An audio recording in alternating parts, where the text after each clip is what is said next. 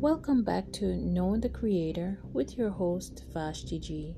Recapping on last time, we spoke about the heart and the circulation of our thought process from the mind. Today, we will look at the Creator God Almighty to see if we really know who He is. Who is God the Creator? Let's turn to John 4, verse 24. It says, God is a spirit, and they that worship Him must worship him in spirit and in truth. We can see here that he is a God of the spirit and he cares about our worship. Truthful worship. We can say what is worship and why honor him, concluding that it is important because of all he has given us even from the beginning of time the Garden of Eden, the world at large, and each other and the fact that he would not leave us alone throughout generations that is awesome.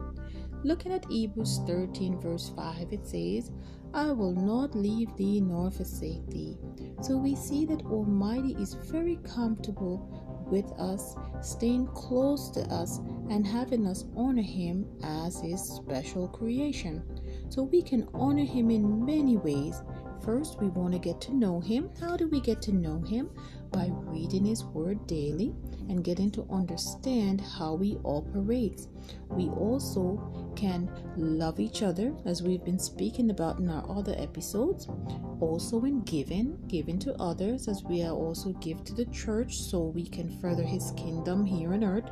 Okay, and recognizing the gifts that we do have that He already invested in us, the gifts and the fruits that would really improve our lives and really draw us a little bit closer to Him.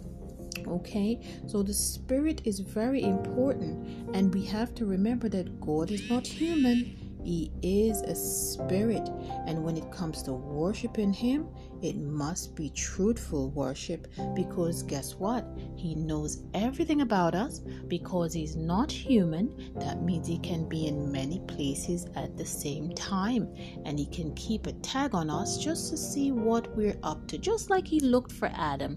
Did you know he knew that Adam sinned?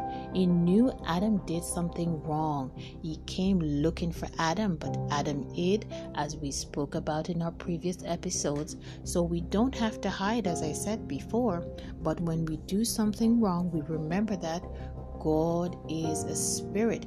That means we got to fear Him, that we don't quickly jump into the wrong boat. We have to be careful of what we're doing when we're going to make decisions because we want to make Him happy and we want to please Him. Why? Because He has loved us so much.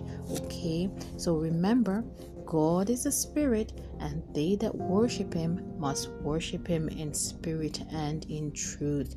Thanks for joining me today. Join me tomorrow as we continue on knowing the Creator. See you soon.